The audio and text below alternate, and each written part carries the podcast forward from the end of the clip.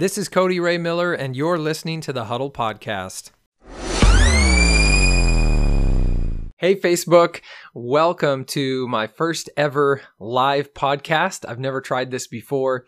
Uh, for those of you who have not been following my story, I challenged myself this year to uh, record uh, a podcast episode every single day this year in 2019. I was successful in January uh, with recording uh, a podcast every day in January and uh, did my first one in February yesterday. So here we are, February 2nd.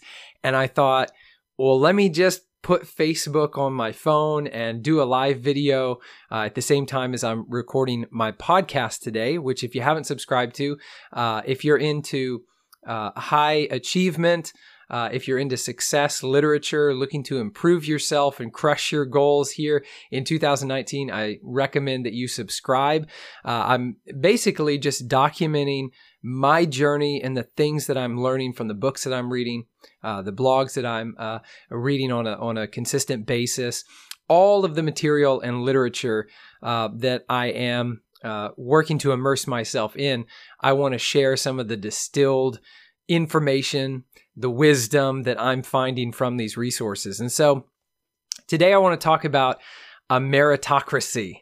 All right. So a meritocracy is this idea. I don't think it's ever really been done. I don't know that it ever can be done. But a meritocracy is the idea that everybody is rewarded according to their ability, what they do.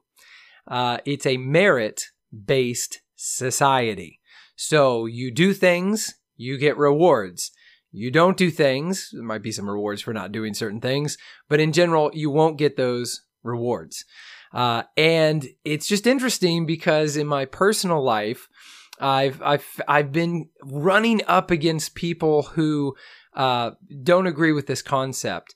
And uh, all I know is I'm, I'm, not recommending meritocracy in terms of an actual like government structure. I don't know that it works uh, socially or politically. But here's what I do know meritocracy works in your own heart and in your own mind, and it works as a personal philosophy. If you will leave all of the victim's mentality, the victim mindset behind, what you're left with is a personal philosophy of meritocracy. I get what I work for. And it doesn't matter how hard you try. Like so many people get caught up in this. In my classroom, I can have a student who tries really hard to get that A, but they don't answer the questions right. I can't give them an A based on that, okay? You have another kid who, you know, it's a breeze for them. They didn't have to work very hard at all and they get that A. You're rewarded based on your ability, what you do, and what you accomplish. This is the idea of meritocracy. And again, we're talking about this today in terms of your own life. We're talking about uh, your own personal philosophy. Here's the truth life isn't fair. I mean, I don't know how how I can't make it any clearer. Life isn't fair. So if you want to sit down, uh, it, down in the dirt and cry about it and roll around and say, "Woe is me, I'm disadvantaged," go right ahead. Okay, life isn't fair. We all have disadvantages and setbacks as well as advantages, things that we didn't have any control over. I mean, we didn't have control over what kind of household we were brought into. We didn't have control over our skin color. Uh, we didn't have control over locationally where we were born, our socioeconomic status when we came into this world. We did not have control over this. And so, again, if you want to just lie down and you know cry about it and say oh woe is me i'm disadvantaged and it's it's so unfair that all these other they grew up with a mom and dad and i didn't okay all right uh, so complain about it does it really accomplish anything? That's a victim's mentality and a victim's mindset. We all have advantages and disadvantages. Okay.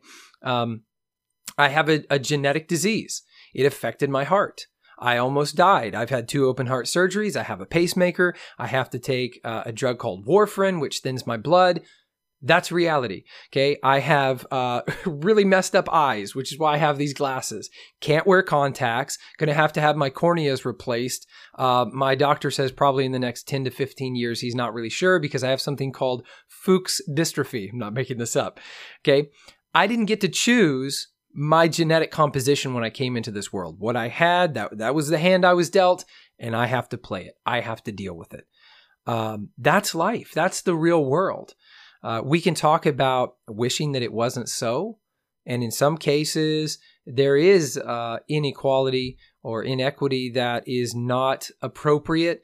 Uh, racism and oppression are real things, they're not okay, uh, and we should never condone them. But I'm speaking in terms of your personal philosophy. What are you going to do with what you got? You really cannot affect uh, you know, how you came into this world, the genetic lottery, uh, you know, number that you received, but you can always affect what you choose to do with it. Okay. Victims focus on what they don't have, typically. Okay. I don't have enough money. I don't have enough social status. I didn't have a good education, a good upbringing, and so on, right? Uh, victims focus on those disadvantages, but we all have advantages as well. One of my favorite speakers is Les Brown. And if you have never listened to Les Brown, please do.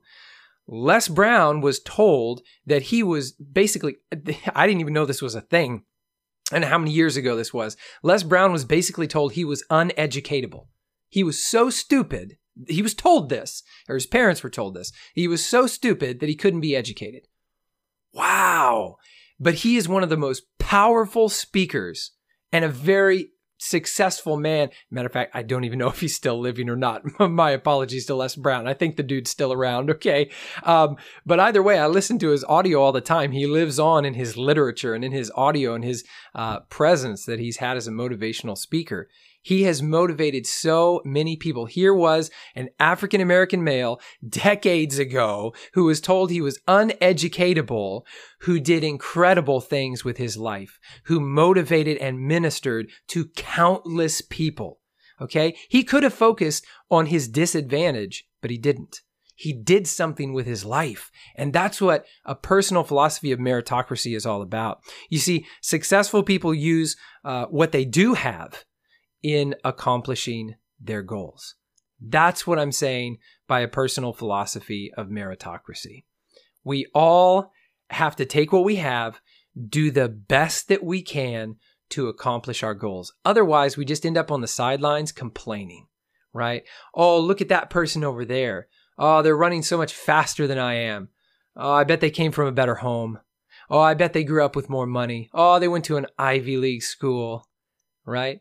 I mean, again, we all have our own unique history. So we've got to embrace it.